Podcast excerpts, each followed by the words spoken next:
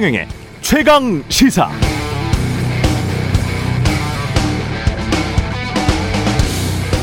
코로나십구 백신 접종 세계에서 가장 빠른 나라라고 하는 이스라엘, 석 달 좀 전에 실외에서 마스크도 벗고 코로나로부터 완전히 벗어난 것처럼 보도가 나왔습니다만, 최근 하루 확진자 숫자가 이삼백 명대, 인구가 우리 육분의 일쯤이니까 우리로 보면 하루 확진자 숫자가 천오백 명 수준입니다.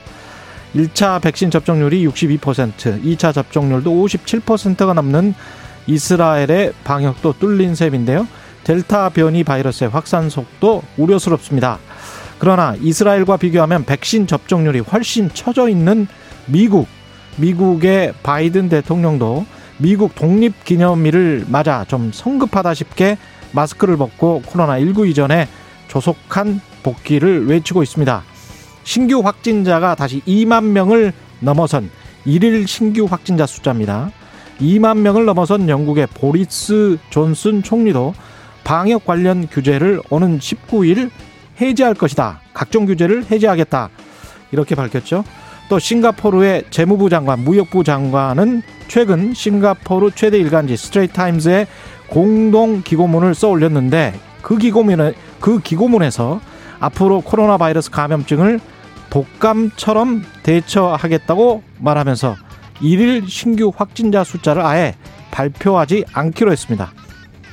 경제냐 방역이냐, 무엇이 민생이냐, 언제까지 이렇게 갈 수 있을까? 코로나는 정말, 정말 극복될 수 있을까? 전 세계 선진국들에게 바이러스가 다시 한번 묻고 있는 것 같습니다. 우리나라 코로나 일일 확진자 숫자 어제 육 개월 만에 천 명을 돌파했습니다.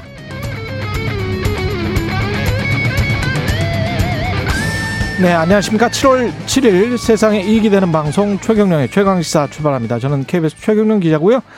최경령의 최강시사, 청취자 여러분과의 적극적인 의견 교류를 지향하고 있습니다. 짧은 문자 오십 원, 긴 문자 백 원이 드는 샵 구칠삼공, 무료인 콩 어플 또는 유튜브에 최강시사 들어오셔서 의견 보내주시기 바랍니다.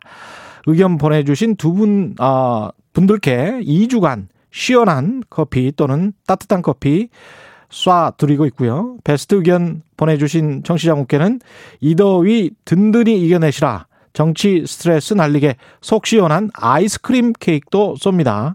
오늘 일 부에서는 가열되고 있는 대선 경선부터 송영길 대표 발언 논란까지 더불어민주당 김종민 의원 만나보고요. 이 부에서는 권성동의 정치권법, 국민의힘 권성동 의원 나옵니다.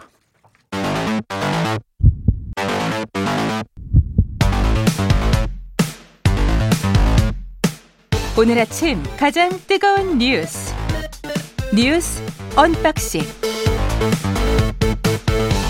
네, 뉴스 언박싱 시작합니다. 민동기 기자, 김민아 시사평론가 나와있습니다. 안녕하십니까? 안녕하십니까? 안녕하세요. 예, 아이스크림 케이크도 쏘는군요. 아, 커피 따로, 아이스크림 케이크 따로, 따아, 뜨아, 예, 아아, 이렇게 막 쏘고 있습니다. 예, 예, 그 근데 이제 코로나가 천이백 명이네요. 그러니까 이게 많이 늘었습니다. 많이 늘기는. 어, 예. 조금 전에 확인을 해보니까요. 예. 어제 오후 열한 시까지 코로나십구 신규 확진자가 삼백육십오 명으로 집계가 됐거든요. 삼백육십오 명. 예. 삼백육십오 명으로 예. 집계가 됐습니다.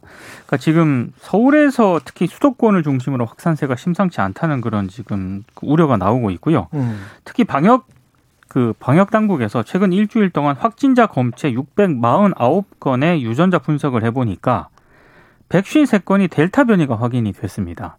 그럼 어느 정도인가요, 퍼센트가? 이십삼 점 육 퍼센트거든요. 이십삼 점 육 퍼센트. 근데 이게 더 우려가 되는 게 델타 변이 확진자가 수도권에 한정되지 않고요, 전국 열일곱 개 광역자치단체 가운데 최소 열세 곳에서 확인이 됐기 때문에 예. 이 델타 변이의 전국 확산이 좀 본격화되는 것 아니냐라는 그런 우려가 나오고 있는 상황입니다. 최근 이런 그 신규 확진 사례가 계속 이어지는 이런 좀 분석을 해보면 예. 젊은 층의 이제 확진 비율이 상당히 높아지는 상황이고요. 그렇죠. 그리고 이제 이 일부 언론 보도나 이런 것들을 통해서 확인되는 바는 음. 이게 아무래도 수도권하고 비수도권하고 이제 거리두기나 이런 좀 방역에 관련돼서 이제 좀 차이가 있지 않습니까? 예. 근데 거기다 이제 요즘에 휴가철이기도 하고 음. 그리고 우리가 뭐 백신 인센티브 이런 것 덕분에 아, 곧 있으면 이제 야외에서 좀 마스크도 벗을 수 있다 음. 이런 기대도 있고 또 이제 거리두기 체계 개편안을 이제 적용할 것이다 좀 완화될 것이다 예. 이런 여러 가지 시그널이 있는 상황에서 이 수도권에서 비수도권으로 일종의 이제 뭐 언론의 표현에 의하면 음. 원정 유흥 뭐 이렇게 표현을 하고 있습니다. 네. 좀 이제 어 예. 좀 거리두기가 좀 낮은 곳으로 가서 음. 이렇게 좀 아 좀 놀고 뭐 이런 일들이 있다 보니까 편안하게 마스크도 벗고 그렇죠. 예. 야외에서 쉬고 싶다. 실제로 네. 어제 네. 저는 그 얘기를 하는 사람을 직접 봤습니다. 음. 네. 그게 이제 수도권에서 요즘에 계속 확진자 비율이 계속 늘고 있었잖아요. 왜냐하면 예. 수도권 중심으로 확진자가 늘어났기 때문에. 음. 근데 이런 상황이 같이 결합되다 보니까 수도권에서 온 사람이 예를 들면은 지방에 가서 이제 어 이 유흥주점이나 이런데 가서 이제 확진을 시키는 예. 이런 이제 어떤 감염의 고리가 확인되는 이런 사례들이 쭉 있었거든요. 그래서 가령 이제 부산이라든가 예. 대구라든가 이런 곳에서 신규로 발생한 확진자들이 뭐 예를 들면 유흥업소를 중심으로 해서 이렇게 좀 형성된 이런 사례를 보면은 예. 서울에서 왔거나 다른 지역에서 온 사람들이 이제 좀 어 그렇게 좀 이 바이러스의 어떤 전달체가 된 것 같은 음. 그런 양상들이 있기 때문에 이런 사 이런 현상이 사실 서울 서울 수도권을 중심으로 한 델타 변이 바이러스를 전국에서 전국으로 좀 퍼지게 하는 이런 역할을 혹시 하는 게 아니냐 음. 이 전문가들의 우려가 지금 있는 그런 상황인 거죠. 백신 접종 속도도 사실 조금 많이 늦춰졌어요. 그렇습니다. 예, 그것도 빨리 하는 게 중요할 것 같고요. 네. 그러니까 예. 이, 이 지금 최근까지 확진 사례가 된 이 이거 이십 대 삼십 대의 경우가 예. 지금 말씀하신 대로 백신 접종률이 다른 연령대보다는 좀 낮은 상황일 수 있죠. 그렇죠. 그렇기 때문에 더 예. 이제 우려가 되는. 건데 특히 예. 이제 칠월 달에 이제 일 차 접종은 좀 이제 지금 일정이 그렇게 많이 잡혀 있지 않은 상황이기 때문에 음. 지금 말씀하신 대로 백신 접종과 관련돼서는 속도를 내야 될 것 같은데 그나마 다행인 건 음. 고령층 관련해서는 고령층들은 좀 백신 접종이 상당히 이루어진 상황이기 때문에 예. 결국 코로나십구로 인한 어떤 그 인명의 어떤 피해가 좀 심각한 부분이 고령층 아니겠습니까? 치명률은 지금 계속 낮아지고 그렇죠. 있죠. 그렇죠. 예. 그 부분은 그래도 뭐 이 난리통에 좀 예. 다행인 부분도 있다. 네, 이런 생각입니다. 칠월 한 달 동안 백신 신인이 음. 약간 좀 공백 기간이 있었는데 예. 다행히 오늘 그 이스라엘으로부터 예. 그 백신이 또 화이자 백신이 들어온다고 하니까요. 그렇죠. 예. 그런 부분도 좀 감안해야 될 것 같습니다. 그 백화점에서도 지금 확진자가 많이 나왔잖아요. 근데 그거는요. 예. 제가 보니까 약간 그 조금 안이한 그런 생각이 좀 있었던 것 같아요. 백화점이 현대백화점 무역센터점인데 예. 아, 지금 확진자가 사십칠 명이 나왔거든요. 아우 많이 나왔네. 굉장히 많이 나왔는데 이게 왜 그러냐면 직원들이죠. 예, 일부 백화점 종사자가 예.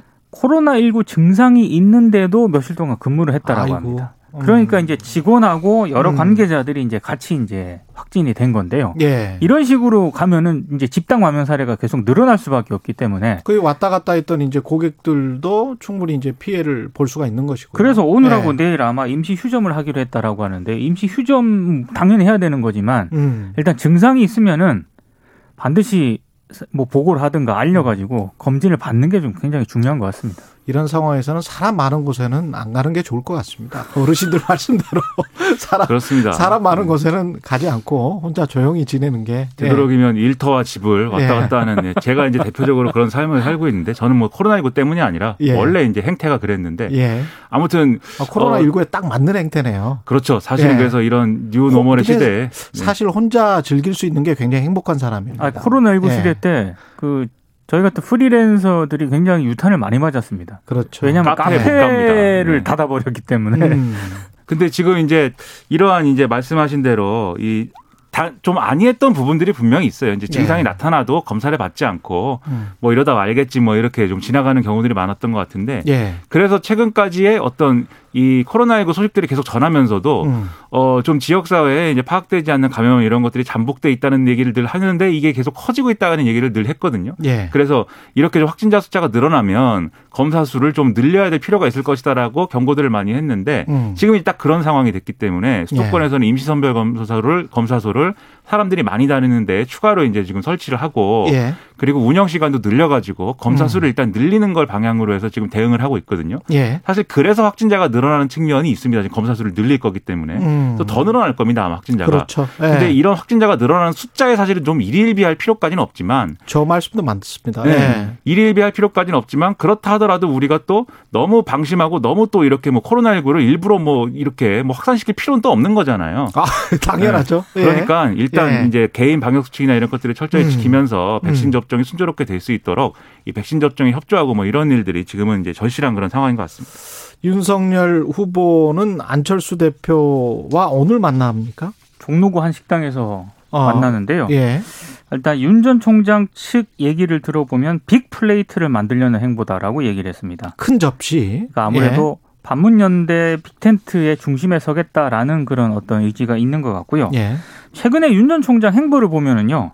야권 인사들과 계속 회동을 하고 있거든요. 예. 지난 이일에는 원희룡 제주지사 만났고요. 예. 지난 삼일에는 권영세 국민의힘 대외협력위원장 만났습니다. 음. 그리고 하태경 그 국민의힘 의원도 대선 출마를 선언을 했는데 예. 날짜 정하지는 않았지만 곧 만날 예정이라는 그런 보도가 나오고 있고요. 음. 한 가지 재미있는 건 그 여권의 원로인 유인태 전 의원이 있지 않습니까? 예. 만남을 추진을 했는데 취소가 됐다라고 합니다.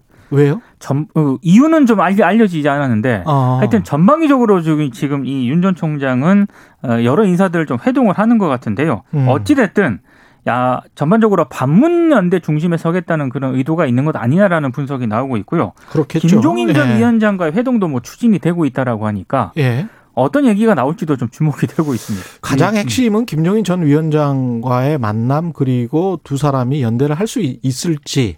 그게 가장 큰 핵심이 될 것 같습니다. 예. 그렇죠. 그리고 유인태 전 의원의 경우는 아마 비공개로 만나기로 했는데 음. 이게 뭐 얘기가 새면서 취소된 것 같고 음.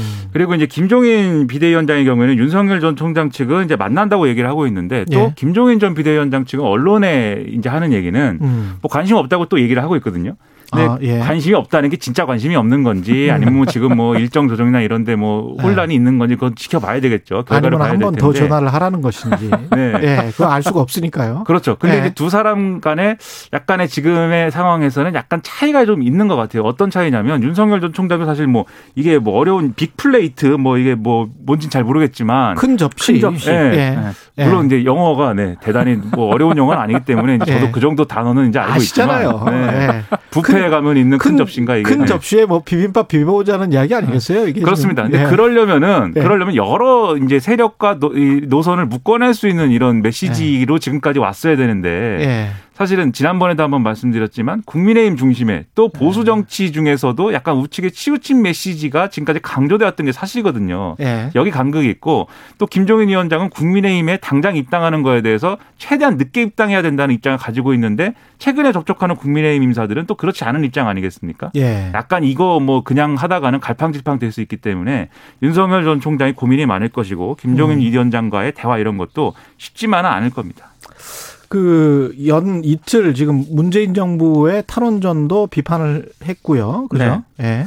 어 근데 어제 같은 경우에는 카이스트를 찾아가지고요. 예. 그 원자 핵 공학과 석박사 과정 학생 세 명하고 오찬을 음. 하면서 예. 여러 얘기를 했는데 그 끝나고 나서 기자들한테 이런 얘기를 했거든요. 음. 전문적인 장기간의 검토와 국민적인 합의를 거쳐서 시간을 가지고 진행이 됐어야 하는 정책인데 예. 너무 갑작스럽게 이루어지는 것은 문제다. 이렇게 음. 얘기를 하면서 또 이 탈원전 정책을 좀 비판을 했습니다. 근데 그러면서 윤 전 음. 총장이 했던 얘기가 약간 도마에 오르고 있는데요. 예. 월성원전 사건을 지휘하면서 나름 관련 자료나 전문가 의견을 많이 들었다. 음. 이렇게 얘기를 한 뒤에 예. 원전의 안전성 문제뿐만 아니라 비용 문제와 산업 경쟁력, 일자리 문제 등을 종합적으로 검토해 따져봐야 한다는 취지의 주장을 했습니다. 음. 그러면서 결국 제가 정치에 참여하게 된 계기 역시 음. 월성원전 사건과 무관하지 않다고 생각한다. 이런 얘기를 했거든요. 근데 지금 이 윤 전 총장의 발언 맥락을 놓고 보면은 예. 월성원전 일호기 관련 그 수사 지휘 단계에서부터 윤 전 총장은 수사 대상에 했던 혐의만 본 게 아니라 음. 탈원전 정책 자책에 대한 판단을 내린 상태에서 수사를 했던 게 아니냐라는 그런 비판이 아니 발언의 맥락상 지금 나오고 있는 것이죠. 그럼 굉장히 난처하게 된 것은 검찰만 지금 난처하게 된 상황입니다. 그러니까 오랫동안 정치를 생각을 해왔다라는 그 관련된 소식들이 지금 계속 들리고는 있습니다. 예.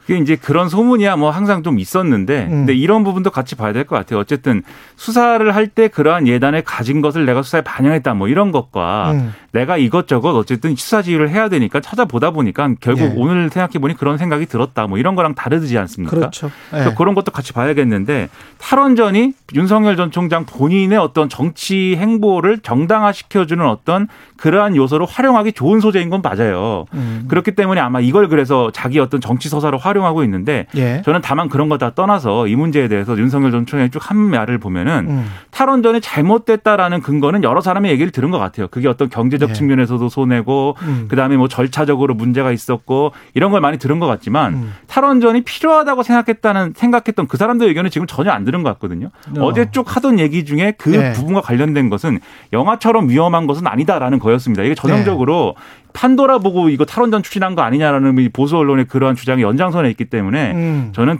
이 윤석열이 듣는다라는 행사지만 상당히 편향된 의견만 듣고 있다고 생각을 합니다. 관련해서 제가 기사도 썼습니다만 블룸버그에서 이 지방 관련해 가지고 예, 그 전반적으로 해수면이 높아지면서 블룸버그. 원전 네. 원전이 위험해질 수 있는 그 상황을 미국 전역을 한번 다 조사를 해봤거든요. 네. 그러니까 결국 후쿠시마도 물어준 게 그 해수면이 그렇죠. 확 올라와가지고 쓰나미 때문에 그렇게 된 거잖아요. 네. 근데 미국의 대부분의 원전이 위험해요.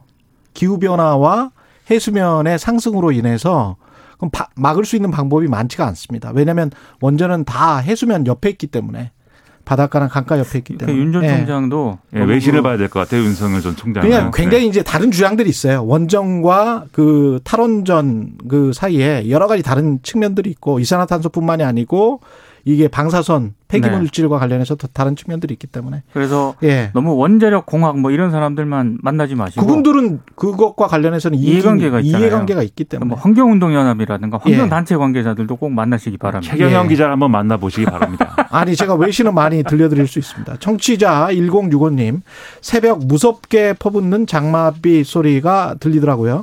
코로나에 장마에. 정말 안전에 만전을 기해야겠습니다. 오늘 남부 지역에 최대 백 밀리미터 또 아. 많은 비가 온다고 하는데 예, 비 피해 없도록 잘 대비해 주시기 바라고요. 오늘 말씀 감사합니다. 예, 예, 뉴스 언박싱이었습니다. 고맙습니다. 고맙습니다.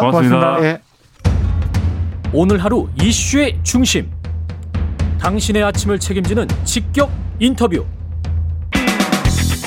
여러분은 지금 케이비에스 일 라디오 최경영의 최강시사와 함께하고 계십니다. 네, 송영길 대표가 친문 지지자들을 비판하면서 또다시 당내 갈등이 불거지고 있습니다. 논란 커지면서 송 대표는 당이 하나로 되자는 취지였다 이렇게 해명했지만 지지층의 반발은 계속되고 있는데요.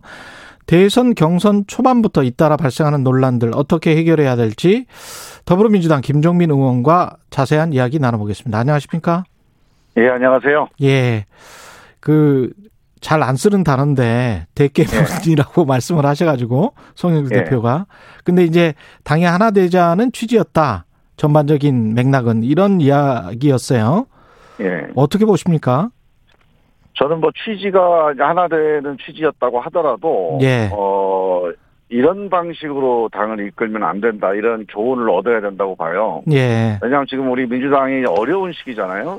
예. 이 어려운 시기를 우리가 어떻게 극복할까 하는 건데 이제 당 대표는 그 맨 앞장 서 있는 지도자란 말이죠. 이 어려운 시기를 넘어갈 때 당 대표의 리더십이 발휘가 돼야 되는데 지금 몇 건의 이제 결정들, 판단들이 그렇지 않은 것 같아서 참 걱정인데요. 음. 이번, 이번 그 발언도 몇 가지 문제가 있는데, 예. 첫 번째로 일단, 아, 사실관계가 어긋나는 얘기예요. 이게 예. 이천칠년도에 제가 이제 노무현 정부 때 청와대 근무를 해봐서 그때 상황이 너무 생생한데, 이천칠년대 많은 분들이 민주당을 안 찍었죠. 예.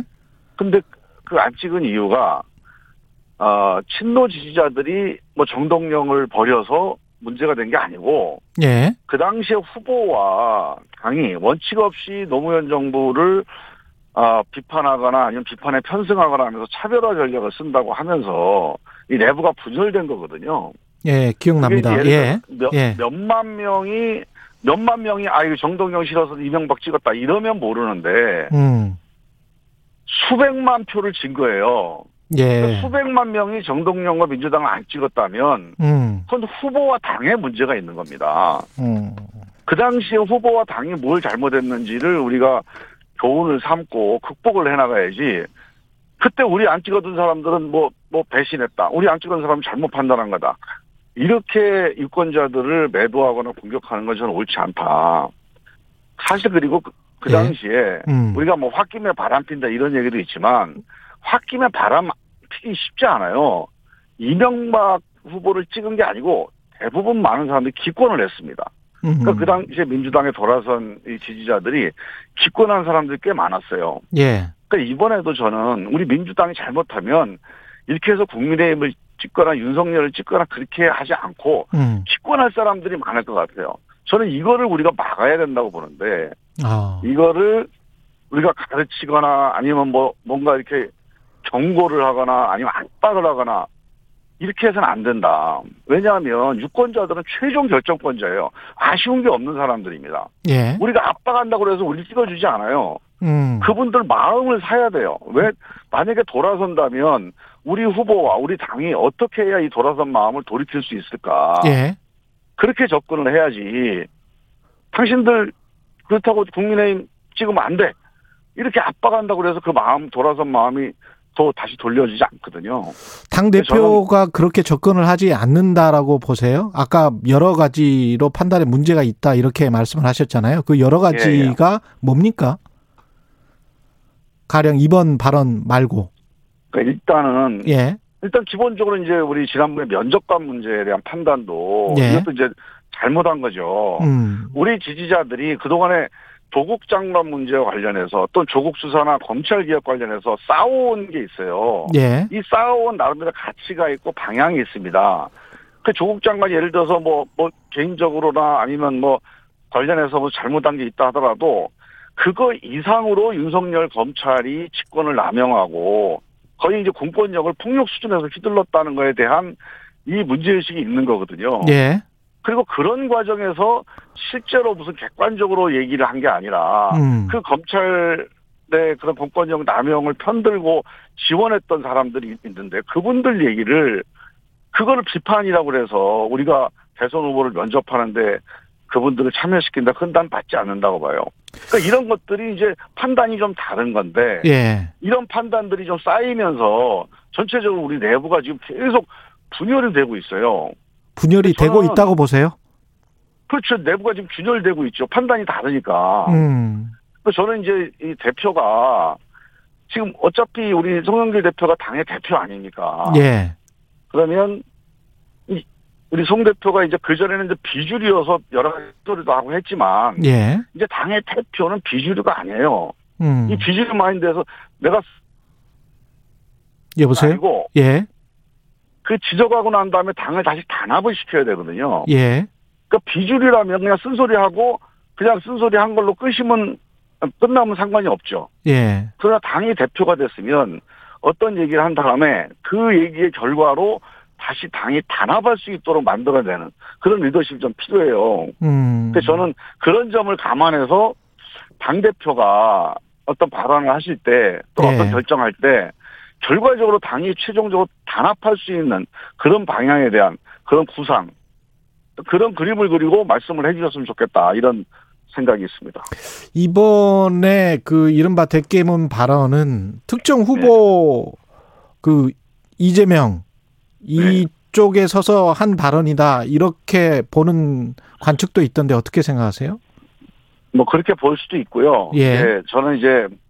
이 발언 자체보다도 전체적으로 음. 지금 송영길 대표께서 그 기본소득 재원 마련 대책이 있다. 이 발언도 이제 그 후보 캠 다른 캠프 진영에서 성명서까지 발표하고 그랬거든요. 아. 그러니까 저는 의도를 떠나서 이렇게 여러 다른 후보들이 문제 제기를 많이 하는 이런 경선 관리는 안 좋다고 봅니다. 음. 흥행도 중요하지만 흥행보다 더, 더 중요한 거는 공정성입니다. 예. 공정한 경선 관리가 지금 송영길 당대표의 가장 중요한 임무거든요. 예. 그래서 의도는 그게 아니라고 이제 말씀을 하시지만 음. 많은 경선 후보들이 문제가 있다, 편파적이다, 불공정하다 이렇게 문제를 제기하는 게 횟수가 자작이면 음. 그거는 우리 송 대표한테 큰 부담이 됩니다. 근데 이제 그 송영길 대표의 아마 의도는 이게 어 이른바 이제 친문 지지층으로 똘똘 뭉치는 것보다는 중도층으로 외연 확장을 해야 민주당이 살 길이 있지 않느냐 이런 의도였던 것 같은데. 근데 이제 이런 게 있어요. 예. 지지층을 내치고 외연 확장은 불가능합니다. 음. 그러니까 지지층의 자부심, 지지층의 어떤 가치, 방향, 그 결속 위에서 외연을, 그러니까 힘든 거예요, 그게. 예. 그러니까 지지층과 함께 대화하면서 가야 돼요. 음. 그분들 당신들 고생했다. 예. 당신들 참 고맙다. 어. 그러나 우리가 대선에서 승리하려면 저 중도층들과 대화해야 되지 않냐. 예. 그렇게 같이 가야 됩니다. 근데 저는 지지층과 또는 핵심 뭐 이른바 신문이라든가 뭐 이런 식의 이제 우리 그 지지층을 부르는 용어들이 있는데 예. 그 대깨문이 뭡니까?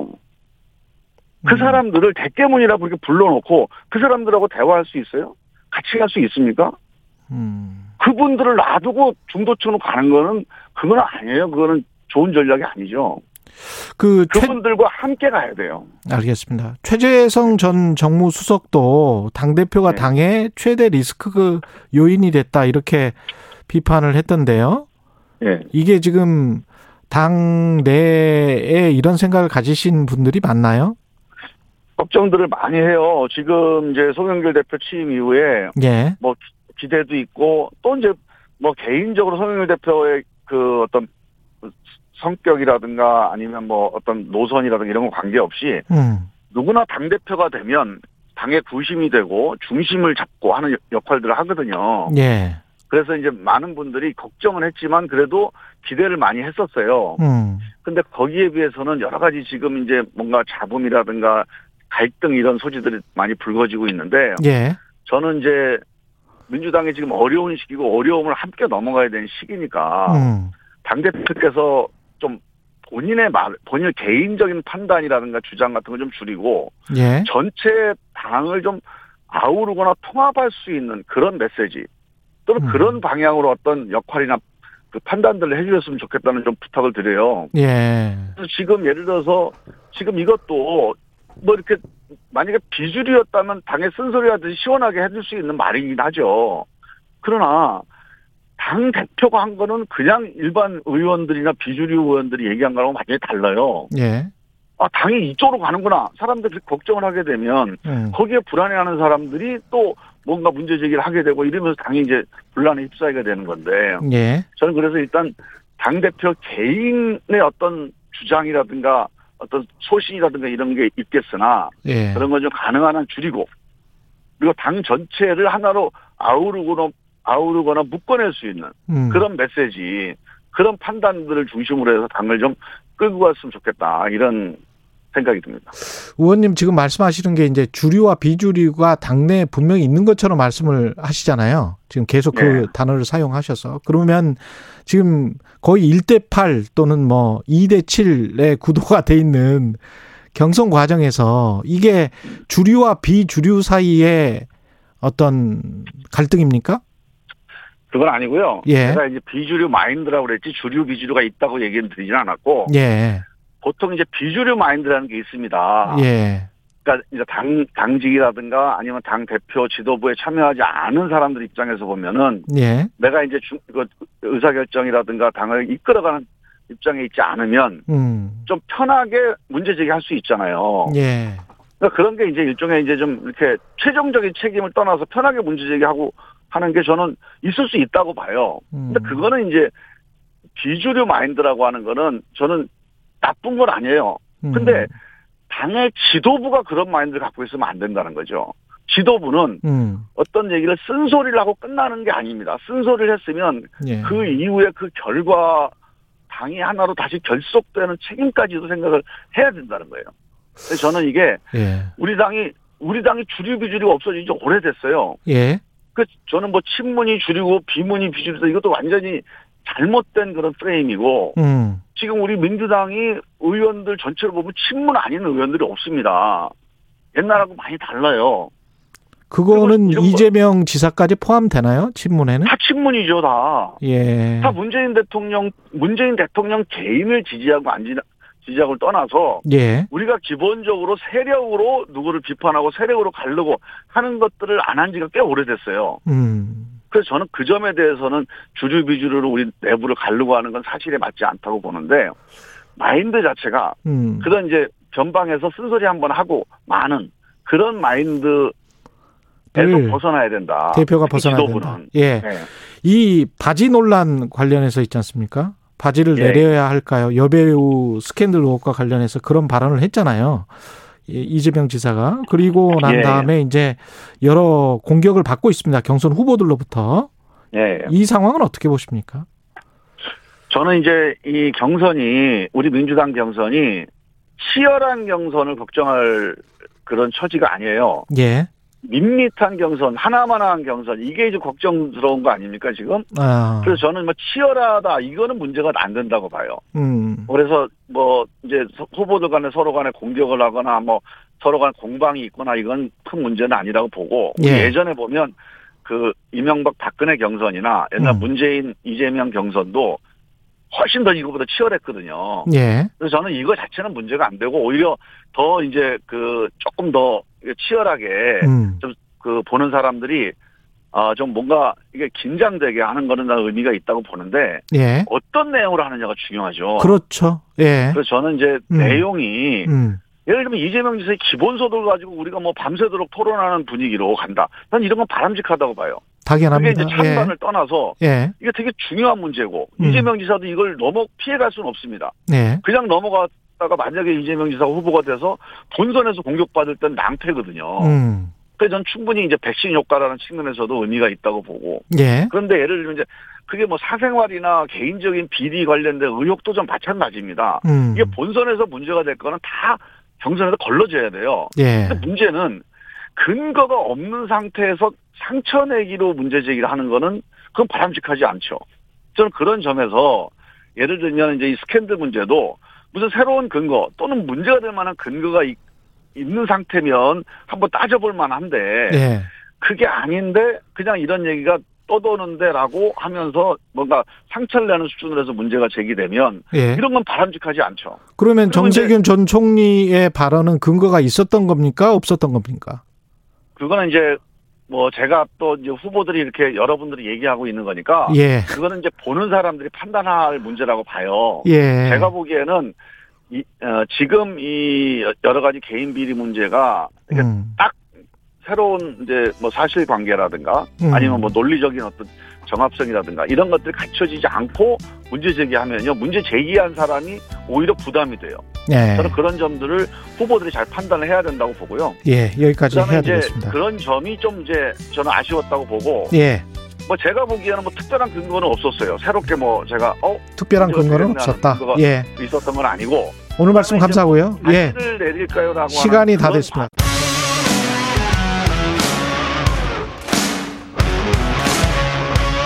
오늘 하루 이슈의 중심, 최경영의 최강시사.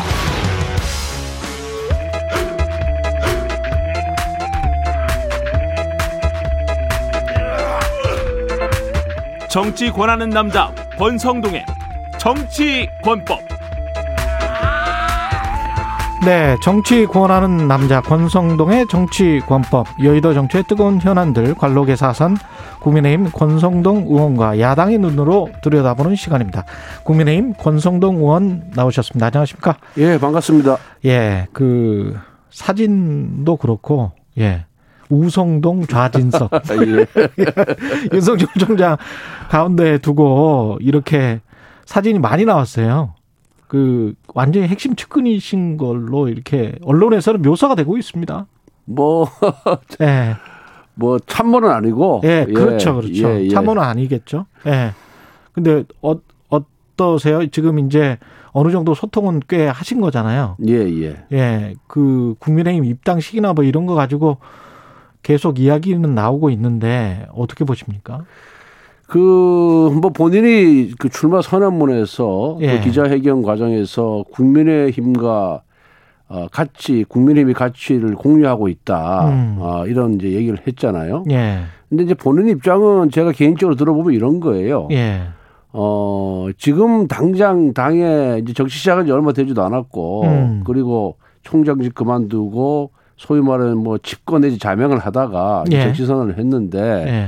자기가 좀 더 자유스러운 입장에서 음. 민심을 좀 듣고 싶다. 음. 그리고 좀, 어, 또 당에 들어오면은 당이라는 틀 안에 에, 갇히는 것보다 좀 자유스러운 심정에서 음. 이렇게 에, 가고 또 밖에 보면은 음. 어, 민주당은 싫어하고 하지만 또 반문이지만은 또 음. 비국힘이 있다. 국힘도 그렇게 좋아하지 않는 분들이 굉장히 많이 있다. 예. 이런 분들과 좀 더 만나서 대화를 하고 예언을 좀 확대를 하고 싶다. 예. 어. 어, 그런 차원에서 뭐 이제 대전 방문도 하고 카이스트도 어제 이제 방문을 했잖아요. 예.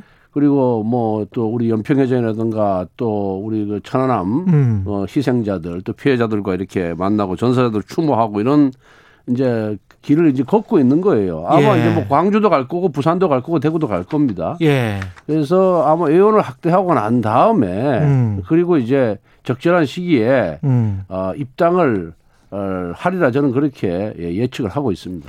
이게 지지율 추이하고도 좀 관련이 있을 것 같고 혹시 어떤 지역하고도 관련이 있을 것 같은데 만약에 이제 국민의힘에 입당을 하게 되면 국민의힘이 약한 지역에서는 아무래도 지지율이 좀 떨어지는 것 아닌가. 그러면 최대한 밖에 있다가 나중에 뭐 십일월이나 뭐 이렇게 그 야권 대통합 같은 그런 모양새가 될 것 같습니까? 어떻습니까? 그런 글쎄, 거를 생각하고 있는 걸까요? 글쎄 뭐 정확하게 저도 그 윤석열 총장이 어떤 생각을 하고 있는지는 예. 정확하게 모릅니다만은 저는 뭐 그 그렇게 후, 나중에 후보 단일화, 음. 야권 후보 단일화 과정을 통해서 들어오는 것보다는 예. 어, 우리 당의 지금 지지율이 굉장히 좀 높아지고 있잖아요. 이준석 컨벤션 그렇죠. 효과로. 예예예. 예. 국민의힘. 어, 예. 예. 그래서 우리 그래서 국민의힘 지지율이 높아지고 있고 그래서 플랫폼으로서 어, 어 드, 빨리 들어오는 것이 더 안정적이다, 음. 또 도움이 될 것이다 이런 저는 판단을 하고 있기 때문에. 예. 경선 버스가 출발하기 전에 전 들어오리라 이렇게 보고 있습니다. 이 관련해서 이제 처가 리스크는 밖에 있는 게 낫습니까? 국민의힘 안에 있는 게 아무래도 낫지 않나요? 그럼 뭐 똑같죠. 똑같아요. 예, 팩트가 뭐냐에 따라서 예, 달려 있으니까. 예, 팩트가 중요한 거지. 그렇죠. 예. 예. 그냥 단순 뭐, 의혹이면 어디 있으나 똑같고. 예, 예. 예. 그러니까 뭐 그 처가 리스크 같은 경우에는 이미 출마 선언을 하기 전부터 음. 또 윤석열 총장이 총장 재직 시에 이미 기소가 된 사건이고 예. 또 그 부분에 대해서는 어, 관련자들이 진술이 음. 때에 따라서 옛날에는 뭐 어, 범행에 관여 안 했다 했다가 이번에도 예. 범행에 관여했다고 예. 이렇게 진술하는 바람에 이제 예. 기소가 돼서 재판을 받는 그런 사안이기 때문에 예. 그 부분에 대해서는 국민들도 이거는 뭐 윤석열 총장이 자기 권력을 이용한 것이 아니고 검사직을 남용한 것이 아니다라고 음. 저는 봤기 때문에 음. 그 이후에 여론조사에서도 어, 강고한 그런 지지세를 유지하고 있다 이렇게 보고 있습니다. 근데 이제 사건들이 징역 삼 년 받은 그 사건 말고 부정수, 부정수급 이 사건 말고 여러 가지 사건들이 좀 있단 말이죠. 모해이중 의혹 사건에 관해서도 모해이중 이제 교사죠. 어떻게 보면 대검에서 재기수사 명령을 내렸고 도이치모터스 주가 조작 사건도 있고 그다음에 그 윤대진 검사장 형, 윤우진 용산 세무서장 뇌물수수 사건 무마 의혹에서 변호사 소개를 한 게 아니냐, 뭐 이것 변호사법 위반 이, 이런 것들이잖아요. 그거 이미 뭐 여러 차례 음. 문제 제기가 됐던 사건이고요. 예. 총장 임명 청문회 과정에서부터 우리 당 의원들이 문제 제기를 했었고 예. 그 당시에 민주당 의원들이 적극 방어를 했거든요. 아무 예. 문제 안 된다. 그 후에 윤석열 총장이 조국 수사를 하기 시작하자 음. 다시 민주당 의원들이 이번에는 거꾸로 예. 이 문제를 제기했습니다마는 아무것도 뭐 드러난 게 없거든요. 예. 도이치모터 사건 이미 공소시효가 다 완료가 된 사건이에요. 그런데 어, 검찰에서는 왜 계속 하고 있는 거죠? 아, 그러니까 지금 검찰이 예. 어, 제대로 된 검찰이 아니지 않습니까? 이번 아, 특히 예. 어, 박범계 법무부 장관이 음. 친정, 친정부 검찰을 이번에 인사를 통해서 구축을 한 거예요. 음. 그래서 모해 이중 사건 같은 경우에는 친문 검사장인 이성윤 검사장이 있을 때 무혐의 처리했던 사건입니다. 예. 이걸 다시 윤석열 총장이 대권 후보 일 위로 뜨니까 대검에서 예. 어, 뭐 박봉계 장관이 장악한 대검에서 이번에 재수사 명령을 내린 겁니다. 예. 예. 그리고 도이치모터 사건 같은 경우는 벌써 십 년이 지난 사건이에요.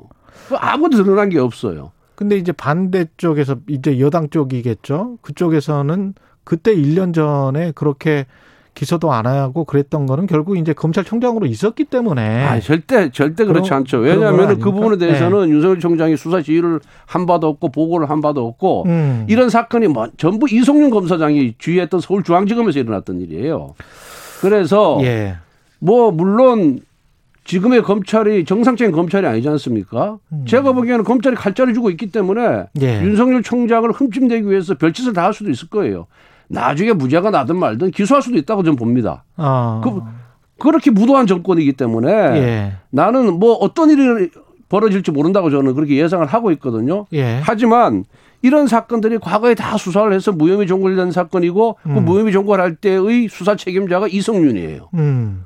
그런데 이제 와서 이것을 문제 삼고 기소한다고 한들 음. 국민들이 이것이 정치적 수사고 정치적 음. 기소가 아니겠느냐. 예. 저는 그렇게 볼 거라고 봅니다. 알겠습니다. 이 경선과 관련해서는 원래 그 국민의힘은 팔월 말이었잖아요. 예, 예. 그렇, 팔월 말이죠. 그러면 이제 최재형 전 감사원장은 근데 참 언제 들어오십니까? 글쎄, 그분이 예. 뭐 언제 들어올지는 저도 잘 모르겠어요. 모르지만 예. 뭐 그분도 아마 어, 대권 도전의 뜻이 있고 우리 당을 선택한다 그런다면은 예. 어, 팔월 말 이전에 저는 입당하리라 이렇게 보고 있습니다. 그렇군요. 근데 이제 원희룡 지사, 권영세 의원, 윤석열 전 총장 뭐 이렇게 예. 하태경 의원, 안철수 국민의당 대표는 오늘 만나기로 했고 예. 이렇게 쭉 광폭 행보를 보이고 있는데 예. 안 만나는 사람 지금 만나게 안 만나는 사람이 홍준표, 유승민 이렇게는 지금 안 만났어요. 이게 의미하는 바가 좀 있습니까? 아, 지금 뭐 아무래도 본인이 이제 지방 행보도 해야 되고 민심 청취도 해야 되고 예. 또 그 와중에 또, 어, 또 사람도 만나야 되고 가다 보니까 시간이 없는 거 아니겠습니까? 예. 그래도 뭐 그런 분들을 만나려면 식사라도 함께 해야 되니까 예. 그 시간을 하루에 뭐 두 끼밖에 두 번밖에 못 만나지 사람들을. 예. 어, 그래서 아마 윤석열 총장 생각도 자기가 당내외 인사들을 두루 만나서 정치 선배들 두루 만나서 음. 어, 여러 가지 현안에 대해서 어, 듣고 싶다는 얘기를 하거든요. 음. 어, 그리고 어, 자기가 이제 정치 시작한 지 얼마 안 됐기 때문에 예. 그분들이 노하우를 좀 전수받고 싶하다, 뭐, 하, 어, 전수받고 싶다는 얘기를 지금 저한테도 했어요. 음. 그리고 당내외 인사를 막나고 필요한 분은 언제든지 만나겠다. 예. 어, 그런 의사를 표출, 어, 표출했기 때문에 예. 아마. 어, 그, 뭐, 먼저 연락되는 분들은 먼저 만날 것이고, 또 좀 예. 서로 시간이 안 맞는 분은 나중에 만날 것이고 해서, 어, 대부분 다 만나리라 저는 그렇게 보고 있습니다. 어떻게 보면, 그, 윤석열 전 총장이 당내에서 소수 후보들, 홍준표나 유승민 의원 같은 경우는 이제 이 등을 다투고 있잖아요. 그래서 소수 후보들 규합하는 과정이 아닌가, 그렇게 보여지기도 합니다. 그런 건 아니고, 예. 그런 건 아니고, 뭐, 이제 과거 인연이 있었던 분들 좀 먼저 만나는 것 같고요. 음. 아무래도 뭐, 원희룡 지사 같은 경우에는 또, 검찰 선후배 아니겠습니까? 예. 예. 예. 원희룡 후배, 원희룡 지사가 일 년 후배예요, 검사로서는. 예, 그렇군요. 예. 예. 그래서 그런, 어, 또 개인적인 연이 닿는 사람들을 좀 먼저 만날 것이고, 음. 또 그렇지 않은 분들을 좀 천천히 만나지 않을까 이렇게 생각하고, 윤석열 홍준표 총... 의원은 한참 또 선배이기도. 아, 대선배죠. 예. 윤석열 총장의 예. 스탠스는 그런 소위 말하는 이런 어떤 그런 뭐 공작 정치라고 하기는 뭐하지만은 그런 선거에 있어서도 술수 같은 건 잘 모르는 사람이에요. 아. 그냥 자기 길을 내가 내의 장점만을 국민들에게 호소해서 내 갈 길을 가겠다는 그런 스타일이지 예. 누구와 만나서 이합 집산을 하고 누구와 연대를 하고 예. 이런 거랑 거리가 먼 어, 친구다 저는 그렇게 보고 있습니다. 근데 그게 이제 정치를 할 때는 조금은 필요하잖아요. 사실은 의원님 잘 아시지만. 근데 그게 이제 뭐 저기 지지율이 아주 낮은 후보라든가 예. 한 삼, 사등 되는 후보 또 이등 예. 되는 후보 입장에서는 그걸 취할 수 있지만은 예. 월등한 차이가 나는 일등 후보 입장에서는 수, 소위 말해서 그런 꼼수를 쓸 필요가 없는 거죠. 그러면 윤석열 전 총장하고 지금 김종인 전 비대위원장 예. 이분들은 지금 김종인 전 비대위원장은 만난다는 건지 안 만난다는 건지는 잘 모르겠는데 예. 윤석열 전 총장 캠프에서는 이게 만나는 것처럼 이야기는 했잖아요. 아마 만날 겁니다. 예. 만. 예. 왜냐면은 김종인 위원장이 우리 당의 비대위원장을 맡아서 당을, 예. 당이 다시 도약할 수 있게끔, 다시 음. 기틀을 잡을 수 있게끔 자리를 잡아주신 분이거든요. 예. 또 그분의 저는 정치 노하우는 배울 점이 굉장히 많이 있습니다. 그래서 예. 윤 총장 입장에서도 본인을 위해서도 저는 만나야 된다 이렇게 생각하고 있습니다. 이게 만나면 어떤 의미가 있는 것일까요? 어떻게 보면 이제 김종인 전 비대위원장은 킹메이커로서의 역할을 굉장히 많이 해왔기 때문에 그 킹메이커의 뭐 추인, 승인, 같이 간다 뭐 이런 의미일까요? 뭐 그런 거보다는 뭐 정치 신인으로서 예. 정치 대선배께 찾아뵙고 인사를 드리고 예. 어, 그분의 경험 또 어. 그분의 에, 세상을 보는 눈 음. 이런 부분에 대해서 경청하는 자리를 갖게 되겠죠. 그 몇 달 전에 계속 있어 왔던 제삼 지대로는 이제는 완전히 없는 그 가능성이 없다고 보십니까? 어떻게 보세요? 저는 뭐 삼 지대로는 택할 이유가 전혀 없다고 생각합니다. 윤석열 전 총장의 삼 지대로는 예, 예. 없다. 왜 예. 우리 당의 지지도가 계속 높아지고 있고 예. 또 이준석 당대표가 공정한 대선 관리를 위해서 굉장히 애를 쓰고 있기 때문에 음. 또 국민들의 다수의 의견도 우리 당의 그 윤석 우리 당의 육십 퍼센트가 윤석열 지지자거든요. 예. 그러면은 굳이 제 삼 지대를 택해서 어려운 길을 갈 필요가 있겠느냐. 예. 그리고 제 삼 지대로서 성공한 예도 전혀 없어요. 어. 그렇기 때문에 예. 제일 야당의 외피를 입는 것이 음. 윤석열 총장의 대권 가도에 저는 더 도움이 될 것이다 이렇게 보고 있고 음. 아마 그 캠프에서도 그렇게 생각하리라고 생각하고 있습니다. 그 당원 투표 지금 일반인 여론조사 오십 퍼센트 해서 경선 룰은 이렇게 돼 있는데 윤 전 총장이나 최재형 감사원장 같은 경우에 전 감사원장 같은 경우에 좀 불리한 게 아니냐. 그래서 경선 룰을 바꾸자는 논의가 있습니까? 아직까지는 공식적인 논의가 없는 것으로 없어요? 저는 예, 예. 듣고 있고요. 예. 어, 그쪽에서도 예. 뭐 그런 요구를 할지 안 할지는 저는 잘 모르겠어요. 음. 그런데 굳이 어, 대권에 나오는 사람이 당당하게 나오는 거지, 뭐, 그 경선 룰을 갖고 음. 시비를 걸고 그걸 갖고 뭐 이래 바꿔달라 저래 바꿔달라 자기한테 유리한 식으로 음. 이렇게 규정을 바꿔달라고 요구하는 것 자체가 예. 저는 윤석열스럽지 못하다. 이렇게 예. 저는 보고 있습니다. 이, 이대로 가도 지금 현재 아까 말씀하시는 거 들어보니까 뭐 육십 퍼센트 당원의 육십 퍼센트가 예, 예. 지지를 하고 있다면 윤석열 전 총장 입장에서는 뭐 바꿔달라고 할 이유는 없, 없겠네요. 예, 예, 예, 그렇습니다. 예. 그리고 그런 룰을 갖고 시비를 거는 순간 지지도가 예. 빠져버려요. 제 아, 생각은. 오히려. 그래서 예, 큰 길을 가는 사람은 대도무문이라 그러지 않습니까? 음, 예. 뭐든 정정 당당하게 가고 예. 자신감 있게 가는 게 저는 중요하다고 생각합니다. 예. 이 윤석열 전 총장이 지금 그 탈원전 이야기를 계속 예, 예, 연 이틀 예. 하고 있는데 예. 이거는 어떤 생각에서 나온 것일까요? 어, 뭐, 아무래도 이 탈원전 정책으로 인해서 예. 우리나라의 원전 생태계가 파괴되고 음. 또 젊은 그런 원자력을 전공하는 공학도들이 일자리라든가 이제 진로가 불투명해졌잖아요. 예. 그리고 전 세계적으로도 이제 원전이 안정성이 입증이 되고 있고 또 탄소 중립을 위해서는 원전 필요성이 지금 대두되고 있는 예. 그런 시점인데 에, 이 탈원전 정책이 본인은 뭐 수사를 해서 알고 있겠지만 이게 합법적 근거 없이 이제 무리하게 에, 진행이 되었고 그 과정에서 감사원도 핍박을 받았고 이거를 또 감사원 고발을 수사하는 검찰도 이제 핍박을 받았거든요. 예. 어, 그렇기 때문에 어, 이 소주성, 소득주도 성장, 부동산 정책과 함께 대표적으로 실패한 사례가 문재인 사례가 이 원전 정책이에요. 탈원전 예. 정책이에요. 예. 어, 그렇기 때문에 문재인 정부와를 비판함과 동시에 음. 문재인 정부의 경제 정책과는 다른 길을 가겠다라는 것을 보여주기 위한 어, 그런 신호로 첫 발걸음으로 어, 이걸 선택하지 않았나 그렇게 보고 있습니다. 알겠습니다. 예, 다른 그 주장도 있을 수가 있을 것 같은데 원전과 관련해서는 그렇습니다. 이 정도로 예. 이야기를 하고요. 그 가짜 수산업자 이 예. 사기꾼 있지 않습니까? 예, 예, 예. 박영수 특검에게 예. 뭐 특 특검의 부인에게 뭐 포르쉐 렌트를 해줬다랄지, 네. 아니면 과메기 뭐 대게를 선물을 해줬다랄지, 그 다음에 뭐 그 이동훈 전 대변인 뭐 이렇게 쭉 나오잖아요. 이게 어떻게 봐야 됩니까? 이, 이 사람의 사건은? 뭐 단순한 사기꾼에게 농락당한 것이 아닌가. 근데 이제 사기꾼이 이 특검이랄지, 이동훈 뭐 조선일보 기자랄지, 티비조선 앵커랄지, 이렇게 쉽게 만나고 뭘 부탁을 하고 중고차를 주고 뭐 이럴, 이럴 수가 있, 있나요? 그, 소위 말해서 이 사기꾼들의 특징이, 예. 고급 사기꾼의 특징이 뭐냐 하면은 내 주변에, 예. 유력자들이 있다. 내 백그라운드에 유명 정치인이 있고 유명 권력자, 권력자가 있다는, 예. 것을 어, 보여주는 것이 사기치는데 제일 요건이거든요. 예. 그래야 뭐, 어, 큰 거액을 이제, 어, 편취할 수가 있는 거잖아요. 예.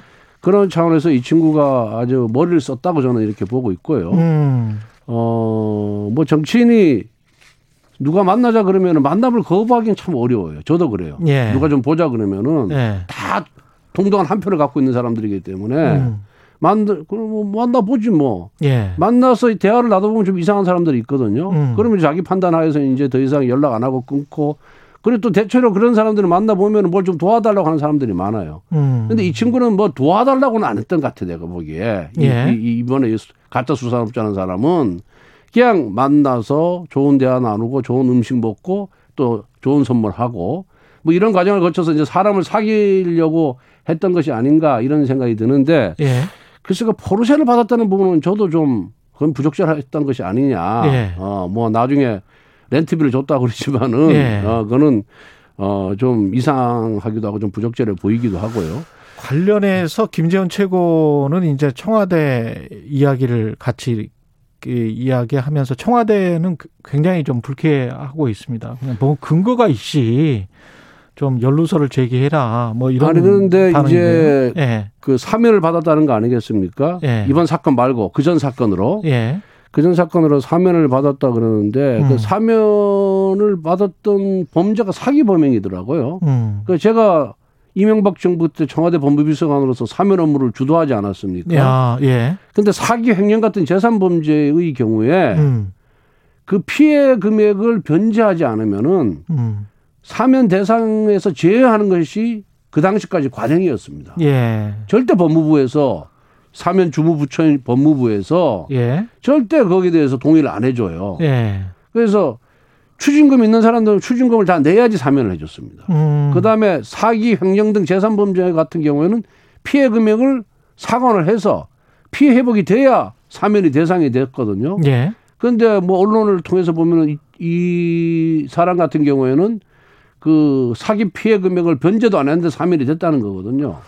그리고 이천십칠 년 청와대, 음. 사면은, 음. 제가 기억하기에는 거의 일률적인 기준에 의해서 사면을 한 걸로 저는 알고 있거든요. 그렇겠죠. 예, 예. 특별 사면인 특별 사면이지만은 백육십만 명인가 그렇겠는데. 예, 특별 사면 특별 사면이지만은 소위 말해서 뭐 유력한 정치인, 유력한 경제인, 음. 유력한 뭐 행정가, 음. 어, 이런 사회 저명 인사에 대한 사면이 아니었단 말이에요. 예. 그런데 어떻게 일률적인 기준에 의해서 사면을 하는데 이런 친구가 들어갔는지, 예. 그 부분에 대해서는, 예. 지금까지 사면 관행과는 완전히 다른 경우이기 때문에, 음. 청와대와 법무부에서 이 부분은 분명히 어, 왜 그렇게 어, 포함이 됐는지에 대해서 밝혀야 된다고 봅니다. 유승민, 하태경 의원이 그 여가부 폐지를 공론화했잖아요. 예. 그게 사실은 좀 이준석 대표가 그 전부터 계속 했던 이야기의 연장선상 같기도 하고, 이게 어떻게 보십니까? 정치적으로는 여가부 폐지를 공약 비슷하게 유승민 후보는 말하고 있는데. 여성가족부 폐지는, 예. 이명박 정부 때 이명박 대통령의 공약사항이었어요. 음. 그래서 그때부터 우리 당 입장에서는 여성가족부가 사실은 인원도 적고, 예. 권한도 거의 없습니다. 음. 그리고 업무 자체가, 예. 뭐 보건복지부라든가 교육부라든가 과학기술부라든가 이렇게 업무가 거의 중복되는 경향이 있어요. 예. 그래서 독립된 여성가족부가 과연 필요할 것이냐라는, 음. 논의가 있어서 이명박 정부 때 폐지하려고 했습니다마는, 공약을 내걸고 당선된 후에 폐지하려고 정부조직부 개정안까지 냈습니다마는 당시 민주당이 반대를 해가지고 결국은 성사가 안 됐거든요. 음. 그래서 어, 뭐 민주당 의원들도 그렇고 우리 당 의원 중에 상당수는 여성가족부 무용론에 대해서 공감하는 편입니다. 이게 그 어떻게 영향을 미칠까요?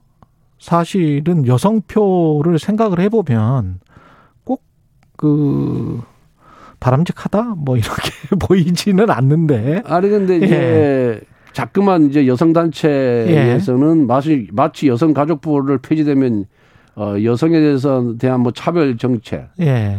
지속하려는 것이 아니냐. 예. 여성에 대한 우대 정책을 소위 어퍼머티브 액션이라 예. 그러죠. 예. 한시적인 우대 조치를 취하지 않습니까? 남성에 예. 비해서 예. 많이 불리하니까. 그러니까 상징적으로 사실은 예. 농축면이 있거든요. 그런 이제 그런 예. 식으로 논리를 펴면서 계속 공격을 해왔거든. 그 당시도 그렇게 해왔어요. 예. 그런데 사실 여성가족부가 인원이 음. 뭐 백 몇십 명밖에 되지도 않아요. 음. 그러니까 정책이 여성들을 위해서 그렇게 뭐 어, 여성 복지, 여성 지위 향상, 음. 이걸 위해서 목소리를 또 내는 기관도 아니에요. 음. 정부 내에서 있으나만 하는 기관이거든요. 그래서, 어, 이 여성가족부의 음. 역할, 무용론이 대두되는 겁니다. 그래서 뭐 그런 부분 때문에 알겠습니다. 여성들의 표가 네. 아, 달아날 것이다. 이렇게 네. 저는 보진 않습니다. 알겠습니다. 말씀 감사하고요. 정치 권하는 남자, 권성동의 정치권법 국민의힘 권성동 의원이었습니다. 예, 고맙습니다. 감사합니다. 예. 공정, 공익, 그리고 균형. 한 발짝 더 들어간다. 세상에 이익이 되는 방송. 최경영의 최강시사.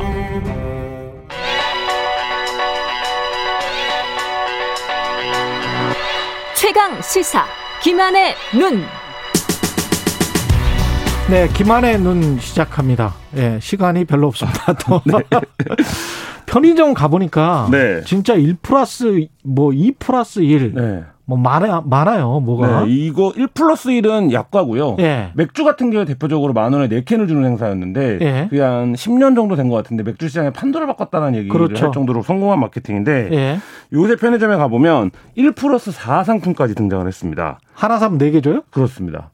각종 제휴를 더하면 예. 할인율이 최대 팔십 퍼센트까지 되는 건데요. 예. 이쯤 되면 과연 정가란 있는 것인가 이런 생각이 들 정도의 지금 이제 마케팅, 할인 마케팅 대전이 벌어지고 있습니다. 어, 이래도 남나? 왜 이렇습니까? 일단 표면적으로는 편의점들 입 이 최대 성수기가 여름 휴가철입니다. 예. 그러니까 여름 휴가철을 앞두고 이제 대형 행사 이런 프로모션을 통해서 매출 증대를 깨야겠다. 이게 이제 편의점들의 전통적인 전략이에요. 매년 음. 반복되어 온. 예. 근데 여기에 굉장히 중요한 변수가 더해졌는데 뭐냐면 코로나십구 사태 이후에 편의점 수요가 굉장히 커지고 있습니다. 음. 그러니까 대규모 할인전을 통해서 대형마트에서 장 볼 때 우리가 경험하는 것들 있잖아요. 좀 많이 사고 예. 뭐 일주일치 먹을 걸 사준다 이런 정도 개념으로 대형마트를 가는데. 편의점도 그걸 할 수 있다. 일 플러스 사, 뭐 이 플러스 이 이렇게 주면 원래 두 개 사야 되는 걸 네 개 사야 되면 네 개 사면 그렇죠. 대형마트를 안 가도 되는 상황이 되지 않습니까? 예. 그래서 어, 장보기 채널로 완전히 자리를 매김하겠다. 이런 전략이 좀 깔려 있는 상황. 아, 매출도 어, 늘고 그런데 이제 가짓수는 아무래도 대형마트보다는 적기 때문에 그렇게 해서 많이 갈까 그런 생각은 드는데 매출은 커졌습니까? 매출이 해서? 엄청난데요. 지금 예. 유통업계에서는 굉장히 지금 놀라고 있는데 예. 편의점 삼 사 매출이 백화점 빅쓰리 매출을 처음으로 추월했습니다. 아이고. 예. 이게 무슨 얘기냐면 그러니까 이마트, 홈플러스, 롯데마트 등 대형마트 삼 사가 음. 전체 유통업에서 차지하는 비중이 삼십삼 점 사 퍼센트가 된 거예요. 음. 이 중에 이제 편의점 삼 사 매출이 삼십일 퍼센트인데 예. 롯데, 현대, 신세계를 백화점 삼 사라고 부르는데 예. 이 백화점 삼 사의 유통업계 매출 비중이 이십팔 점 사 퍼센트입니다. 아. 그러니까 이미 추월을 한 거예요. 예. 근데 백화점과 상식적으로 생각해도 백화점에서 예. 물건 하나 팔아도 이백만 원, 삼백만 원 짜리가 있고 그렇죠. 뭐 수천만 원짜리도 있는데 예. 편의점에서 뭐 천 원, 이천 원, 오천 원, 만 원 짜리 팔아갖고 예. 이 매출을 넘어섰다라는 건 쇼핑을 흔히 가장 중요한 게 경험치라고 얘기를 하거든요. 그렇죠. 근데 이 예. 쇼핑의 경험치에서 이미 편의점이 이 백화점들을 코로나십구 시대를 맞아서 역전해버렸다 이런 얘기가 들고요. 예. 어, 저희 집에 초등학생이 있는데 예. 초등학생들한테는 특히 압도적입니다. 편의점 가는 게? 네, 왜냐하면 네. 지금 학교 앞에 분식점 이런 것들을 편의점이 모두 대체해버린 상태거든요. 아, 그렇겠습니다. 네네. 네. 그렇기 때문에 지금 이제 아이들은 마트를 가는 건 별로 안 좋아하는데 편의점 편의점을 간다는 편의점을 가고 싶어요. 왜냐하면 편의점에 가야 편의점에서만 파는 물건을 자기가 살 수 있는 거죠. 어. 그러니까 편의점이 다른 이제 말하자면 물건들로 매대가 구성되는데 예. 그런 거에서 이제 그 청소년층의 쇼핑 경험칙을 완전히 바꾸고 있고 음. 그게 실제 숫자로도 어 백화점 매출을 추월하는 것으로 지금 드러나고 있는 이런 상태입니다. 그 장사 잘 되는데 왜 그러면 파격적으로 할인합니까?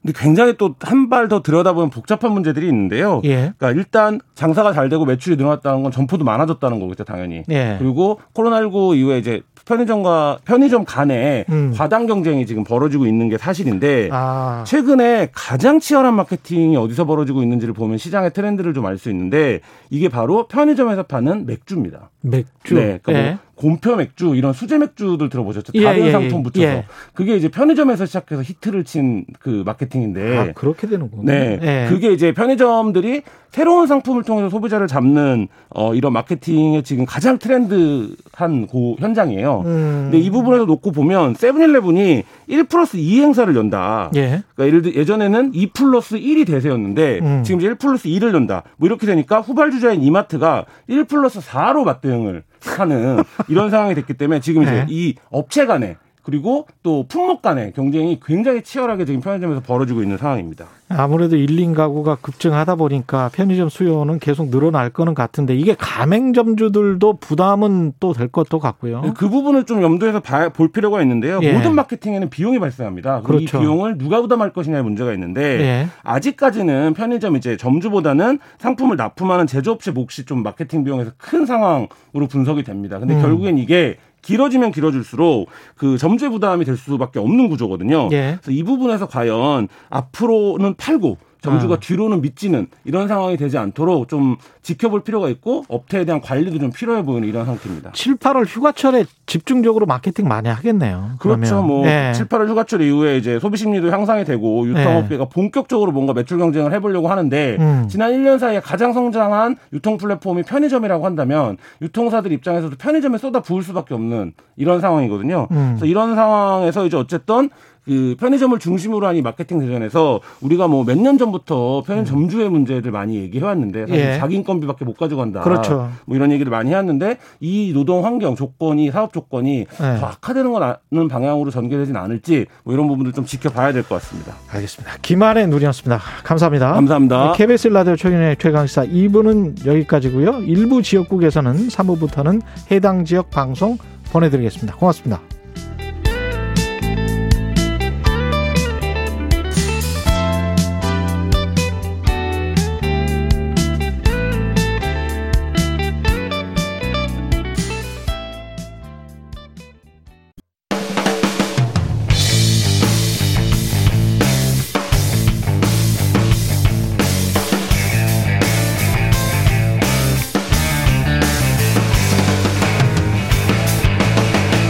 최경영의 최강 시사.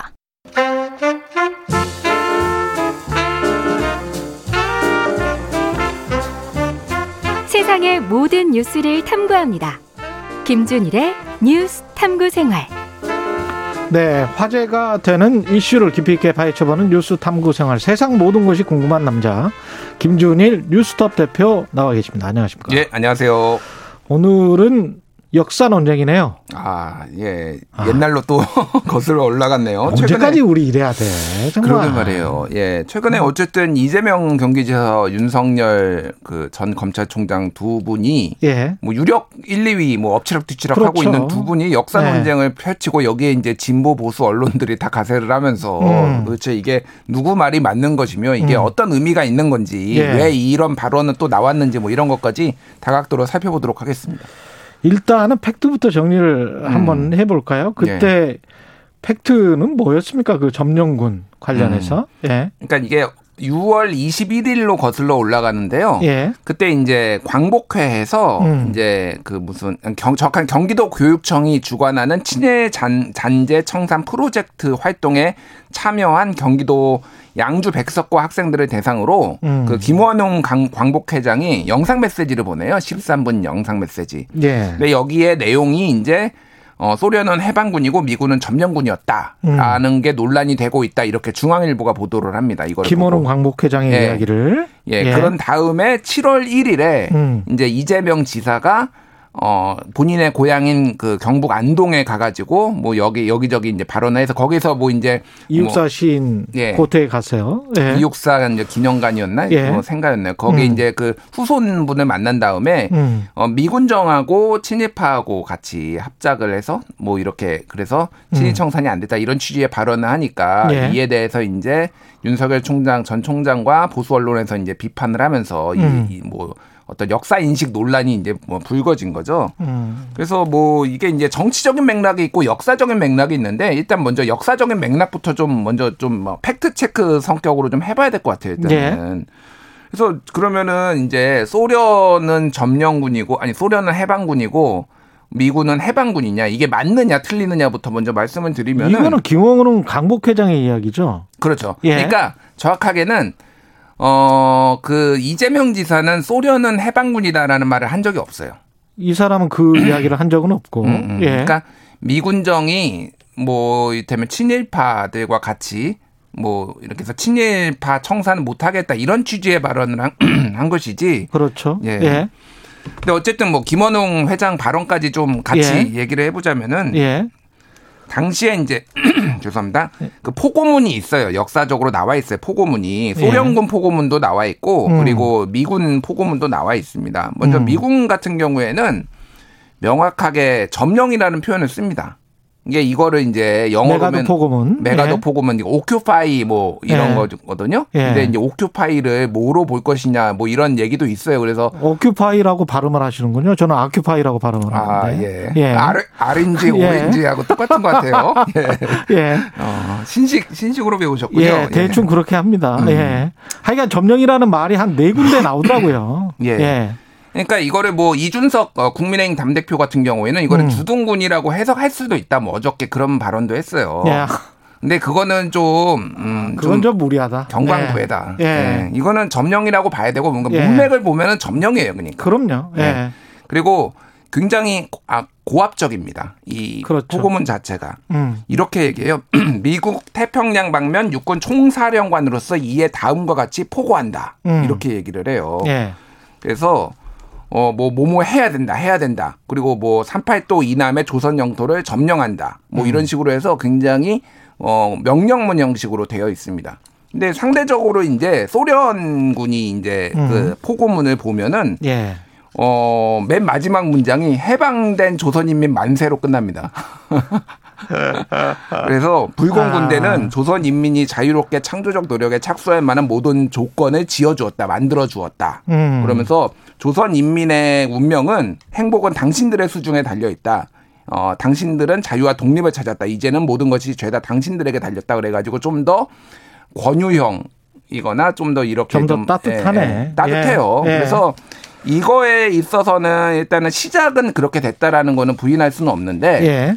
실제 그러면은 내용이 다 음. 한쪽은 지켜졌느냐, 점령, 예, 점령군이고 한쪽은 아. 해방군이었냐라고 봤을 때 그거에 대해서는 대부분 결, 결과는 우리가 다 아니까 예, 예. 대부분의 이제 음. 어, 사람들이 동의를 안 하는 거죠. 그 부분에 음. 있어서 둘 다 점령군이었다. 음. 어, 사실상 그렇게 봐야 되는 거죠. 근데 이제 치, 점령 둘 다 점령군이었다는 음. 거는 맞는 말인 것 같고요. 음. 근데 이제 이런 부분이 있는 것 같아요. 친일과 관련해서 사실은 이게 좌파와 우파 그 민주당이 좌파인지는 모르겠습니다만 좌우지간 음. 이 상황이 나뉘어진 거는 결국은 광복군 출신의 장준하와 음. 만주군 출신의 박정희의 대립으로부터 시작돼서 음. 지금 그게 그 맥락이 지금 사실은 말을 안 하고 있는데 음. 그게 빠져 있는 거예요. 그렇죠. 예. 음. 그것 때문에 친일 음. 관련해서 계속 이야기가 나오고 미군 점령군 관련해서 계속 이야기가 나오는 거죠. 그러니까 음. 그 역사적 지금 맥락 속에 지금 역사적 사실 점령군 그거는 백선엽 편찬에도 그렇게 나와 있기 때문에 예. 백선엽 대장 편찬에도 그렇게 나와 있기 때문에 그거는 음. 무조건 역사적 사실이 맞고 음. 그렇지만 이거를 격렬하게 반응하는 윤석열 전 총장이랄지 뭐 이런 것에는 음. 사실은 광복군과 만주군 이 논쟁이 좀 있는 겁니다. 그렇죠. 예, 그러니까 그 이제 안에. 역사적 맥락은 이렇고 음. 뭐 좀 더 이제 정치적 맥락을 말씀을 드리면은 왜 이재명 지사가 그러면 안동에 가가지고 이육사 그 기념관 거기를 굳이 찾아간 거를 예. 일단은 이육사 기념관이 거기 있는 거를 아시는 분이, 안동에 있는 걸 아시는 분이 거, 거의 없었을 거예요. 그렇죠. 그러니까 이제 네. 정치적 행위였다라는 건데, 그게 왜 그러냐면은 윤봉길 기념관에서 윤석열 총장이 어, 출마 선언을 하면서 거기에서 또 그 얘기를 합니다. 어, 죽창가나 부르고 있고 한일 관계를 이렇게 어떤 파국으로 몰아갔다, 이런 취지의 발언들을 하면서 그게 또 기사화가 됐어요. 그러니까 음. 이재명 지사 같은 경우에는 좀 더 이 이 부분에 있어서 전선을 명확하게 하기 위해서 예. 그러니까 그거는 말씀하셨듯이 보수 세력이 전체적으로 친일의 뿌리를 두고 있다. 그거는 박정희 때부터 해가지고 음. 그 많은 뭐 이를테면은 보수 언론들이 옛날에 친일의 행적이라든지 이런 것들을 결부시켜가지고 좀 더 자신의 정체성을 드러나기 위해서 그렇게 했다라고 보는 게 이제 중론이거든요. 그렇죠. 예. 근데 이제 그 부분이 있어서 이제 뭐 저 뭐 점령군 해방군을 인정하더라도 보수 진영에서는 음. 이게 이제 언제적 인식이고 왜 이렇게 소위 말해서 갈라치기를 하려는 거냐, 이제 반발을 하는 그런 맥락인 거죠. 그러니까 예. 이제. 예. 그때 당시를 보면은 음. 이게 이제 진짜 우리가 그 광 광복을 맞아서 광복을 하기 전에 음. 미군이 들어오기 전에 정말 독립하자, 이거는 그 임시 정부를 할지 뭐 여러 가지 그 뭐랄까요, 운동이 있었지 않습니까? 음. 예, 광복군도 김구 선생도 사람들을 보냈고 음. 거기에서 이제 비행기가 왔다가 일본이 돌아가라고 해가지고 예. 돌아가고 팔월 십팔일인가 음. 그렇잖아요. 그렇죠. 그런 그런 관련된 것들이 계속 있었는데, 그런 것들이 이제 다 어떻게 보면 그 세력은 대한민국의 그 내각에 제대로 이제 사실은 좀 못 들어갔죠. 이승만 음. 대통령 정도만 초대 대통령이 된 것이고. 음. 그러니까 일제가 예. 이제 패망을 한 뒤 이후에 사실은. 예. 한 세 달 정도 시차가 있었죠. 독일과 일본의 패망 사이에는. 음. 그래서 거기에 이제 중간에 무슨 일이 있었냐면은 이제 아시아 지역을 해방시켜야 되는데 미국이, 미국은 이제 너무 멀리 떨어져 있는 거죠. 그렇죠. 그러니까 소련의 힘을 빌려가지고 일본군을 해체해야 되겠다. 일본군을 이제 물러나게 해야 되겠다라고 하면서 그게 이제 뭐 얄타회담이라든지 이런 데서 논의가 됐고, 그러면서 음. 소련군이 주둔을, 그러니까 진격을 하게 된 거죠. 근데 이제 이거를 다 주면 안 되니까 미군도 이제 급하게 들어 들어오면서 예. 그렇게 된 거고. 음. 그래서 당시에 이제 여운형 선생이 조선인민공화국을 수립을 합니다. 정확하게 음. 조선건국준비위원회 그 인민공화국 수립을 했는데 미군정이 이거 부인하거든요. 그렇죠. 이건 아니다. 그런데 그럼 예. 소련이 그러면은 소련군이 인정을 했느냐? 예. 그러니까 여기도 점령군이라는 게 이걸 부인을 하는 게. 일단 김일성, 어, 어, 조선공산당의 김일성이 굉장히 부정적이었어요. 이 이거에 조선인민공화국에 여운형이 음. 세웠던. 예. 네, 그러니까 사실 김일성하고 굉장히 가까웠던 소련군도 이거에 대해서 상당히 이제 부정적으로 보면서 아무한테도 이제 인정을 받지 못하고 결국 이제 분단까지 가게 된 거죠. 그래서 둘 다 점령군이 맞아요, 이거는. 예. 예. 그러니까 여운형 세력도 그렇고 사실은 이제 김구 세력이라고 하기는 그 우리 헌법에 이제 정통성이 있으니까 임시정부에. 음. 근데 그 임시정부의 정통성을 가진 임시정부의 내각들이 그대로 들어왔다면 음. 그리고 만약에 역사의 가정은 없습니다만은 뭐 팔월 십오일에 우리가 광복이 안 되고 음. 그 전에 들어와서 한 팔월 초쯤부터 음. 모든 작업이 다 완료된 다음에 그때 미군이 들어와서 메가더와 손을 잡았다면, 그리고 음. 메가더가 그, 그 우리가 지금 헌법의 정통 세력으로 인정하고 있는 임시정부를 음.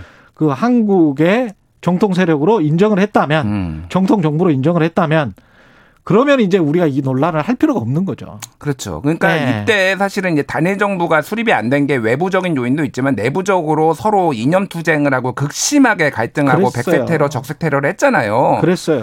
그러니까 네. 사실 저는 이번 논쟁도 굉장히 좀 부정적으로 보는 게 이 네. 상황에서 물론 뭐 친일 청산 해야죠. 저는 그거에 대해서인데 네. 그렇게 시끄럽게 떠드는 사람치고 친일 청산 제대로 하는 거 잘 못 봤습니다. 보통 정치적으로 이용을 하거나 이념적으로 이용을 하려는 거지 그냥 조용히 하면 됩니다. 그건 맞는 말씀이에요. 그러니까 예. 그리고 이렇게 이념 논쟁이 불거지면은 예. 국가가 분열이 되고 여론이 분열되면서 예. 그러니까 이렇게 안 좋은 결과가 나올 수 있는 가능성이 매우 높은 거예요. 그래서 예. 이거는 이재명 지사 측의 호의, 그러니까 어떤 생각인지는 알겠으나 예. 대선 일 위 주자로서 이 음. 타이밍에 적절하지 않았다라고 보고 음. 그거를 이렇게 공격하는 윤석열 총장이나 보수 언론도 음. 상당히 이거는 정치적으로 지금 왜곡해서 지금 접근을 하고 있다, 이렇게 볼 수밖에 없는 거죠. 그러니까. 그렇죠. 예. 그러니까 그 과거의 논쟁이잖아요. 음. 그리고 과거의 논쟁거리로 지금 계속 논쟁을 해나가는 이게 국민들한테 어떻게 비춰질지도 좀 생각을 했으면 좋겠습니다. 그렇죠. 예. 예. 사실 국민분들은 이거에 별로 큰 관심은 없을 거예요. 그럼 무슨 예. 상관이에요? 예, 그러니까요.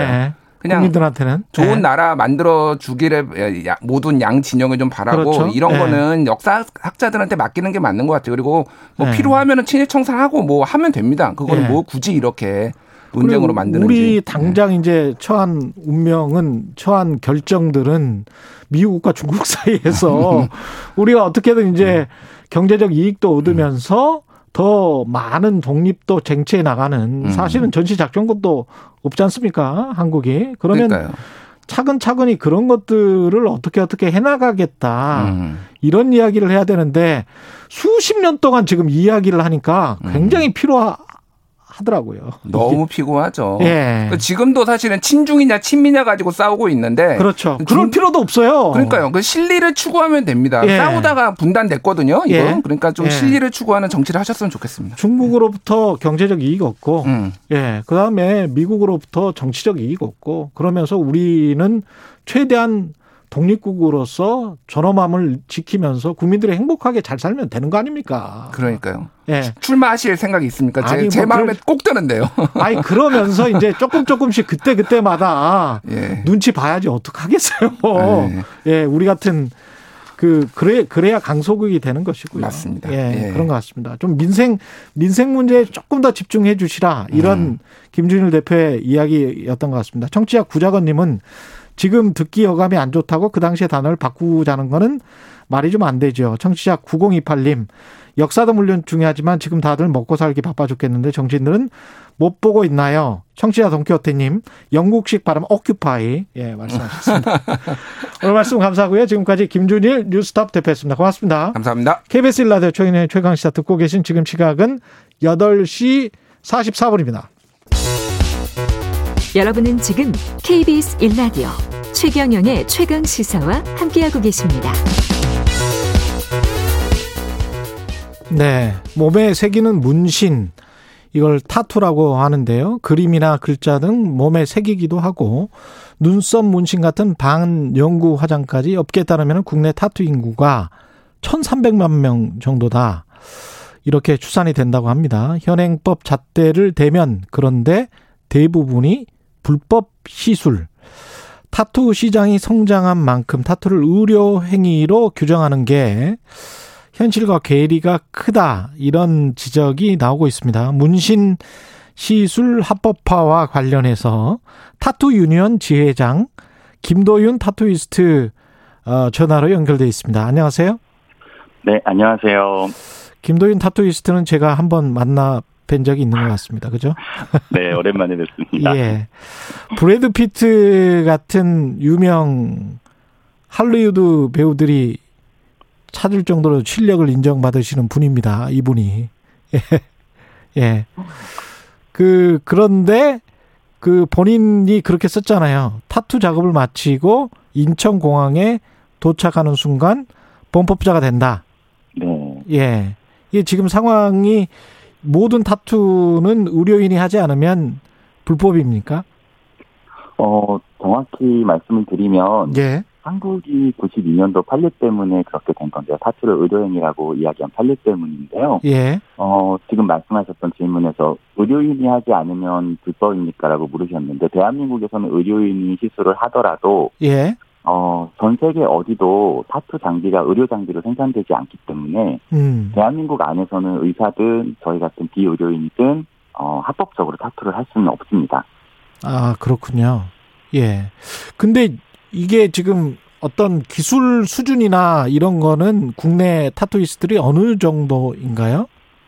어, 이게 과장이 아니라 저희 예. 한국 타투 작업자들이 가지는 수준은 세계 최고고요. 예. 최고 수준 평가와 뭐 몸값을 가지고 있고요. 뭐 예를 들면은 어, 전 세계에서 타투의 상징이라고 불릴 수 있는 가장 비싸고 유명한 타투 스튜디오는 뉴욕에 있어요. 예. 맨하탄에 있는 그 뉴욕의 스튜디오에서 어, 죄송합니다. 예. 어, 코로나 전에 이천이십일 년도에 계약돼 있었던 사십 명의 아티스트 중에 열네 명이 한국인이고요. 예. 뭐 저희가 이름을 알고 있는 세계 유명 도시를 찾아가서 타투 스튜디오에 들어가 보시면은 메인 단판 작업자들은 전부 다 김씨, 이씨, 박씨들이라고 이야기를 하고요. 그 정도군요. 예. 예. 해외 웹진 같은 경우도 타이틀을 세계 타투의 트렌드는 서울에서 시작된다라는 타이틀을 쓸 정도로 예. 예, 한국 타투 시장은 세계 중심이라고 할 수 있습니다. 그런 나라들, 미국이나 다른 나라들은 어떻게 이 타투 관련 제도가 시행되고 있습니까? 어, 일단 우리가 알고 있는 모든 문명국들은 한국을 제외하고는 모두가 타투에 대한 법 제도를 가지고 있고요. 예.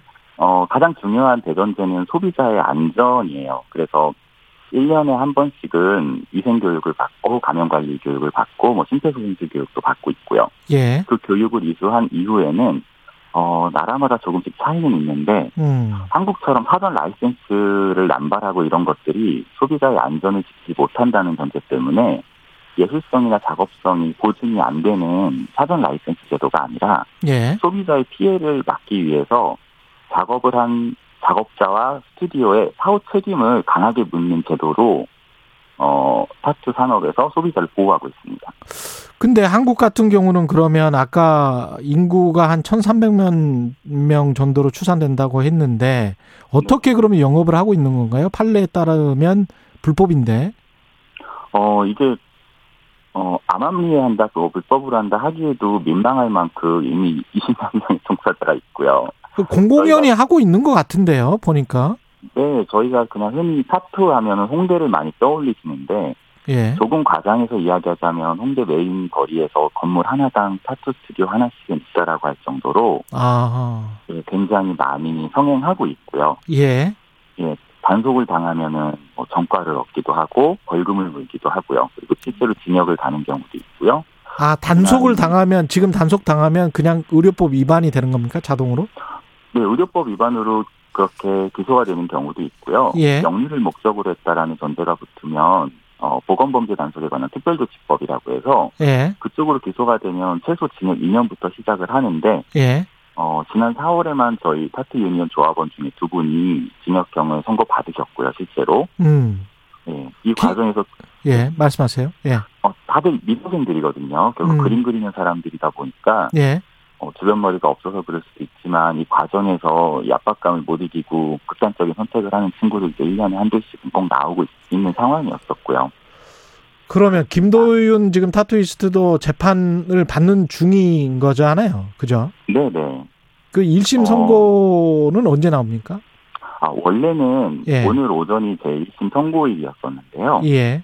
어, 지금 공판이 재개되면서 어, 이틀 전에 공판 재개가 결정되면서 이십삼 일로 공판이 다시 한번 열리게 됐어요. 음.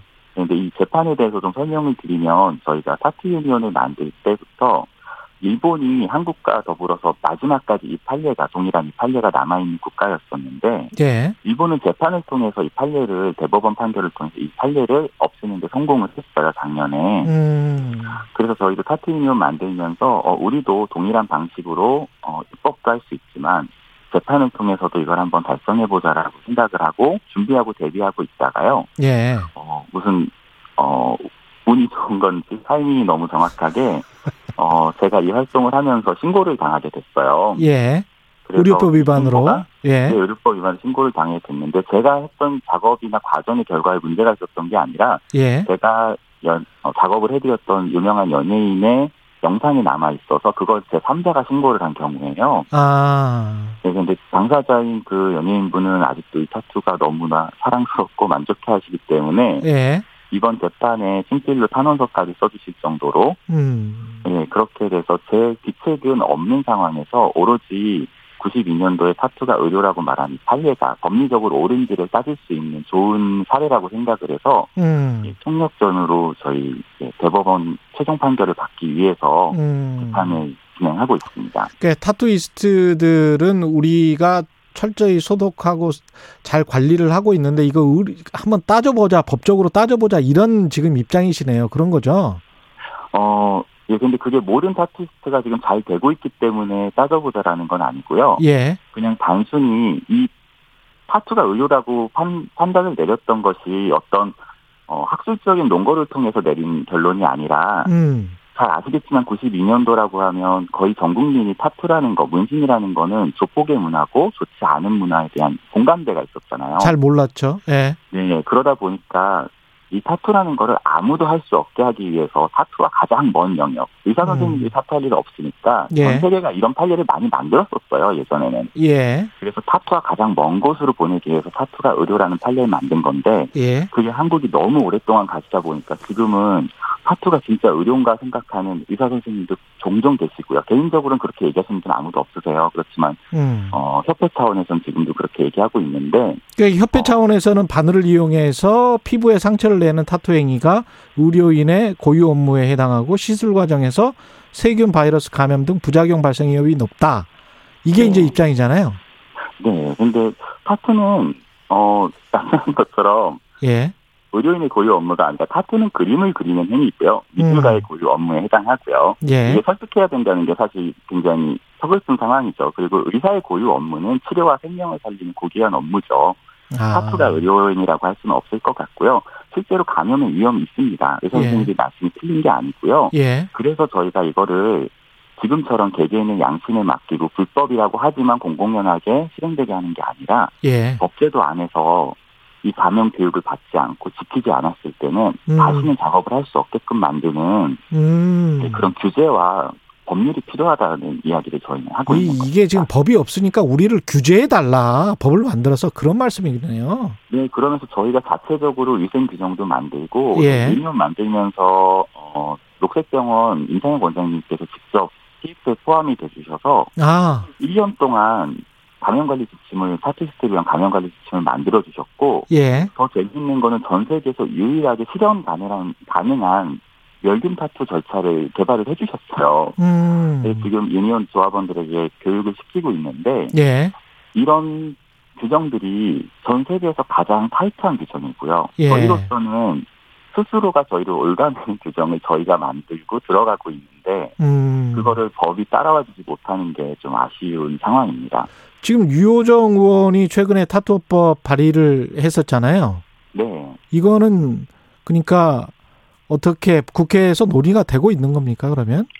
어 이전에 국회에서 지금 문신사법이라는 이름으로 예. 타투 관련 법안이 발의가 됐던 게 총 여덟 차례인가 있었던 걸로 저는 기억을 해요. 예.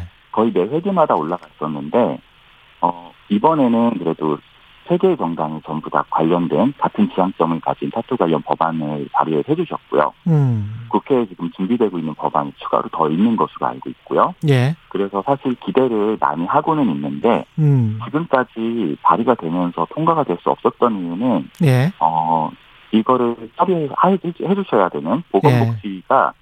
아직까지 관심이 없으셨거나 너무 바쁘셨거나 예. 혹은 저희의 짐작으로는 의료단체에 손을 들어줘서 아무것도 하지 않는 걸로 예. 항상 회기를 마감하셨어요. 그래서 타, 예, 타투가 이게 법제화가 되면 오히려 소비자가 보호될 수 있고 이 타투를 하는 타투이스트들도 보호를 받을 수 있고 그렇겠습니다. 보니까. 예, 맞습니다. 예, 그래서 이런 어떻게 보면은 이게 행운인지 뭔지는 모르지만 이게 사회적으로 좀 더 문제 제기를 한번 해봐야 되겠다. 법적으로 판단을 네. 내려봐야 되겠다. 이런 생각이신 거군요. 예. 네, 맞습니다. 알겠습니다. 오늘 말씀 감사하고요. 지금까지 타투 유니언 지회장인 김도윤 타투이스트였습니다. 고맙습니다. 감사합니다. 예. 칠월 칠일 수요일 케이비에스 일 라디오 최경영의 최강시사 오늘은 여기까지고요. 저는 케이비에스 최경영 기자였습니다. 내일 아침 일곱 시 이십 분에 다시 돌아오겠습니다. 고맙습니다.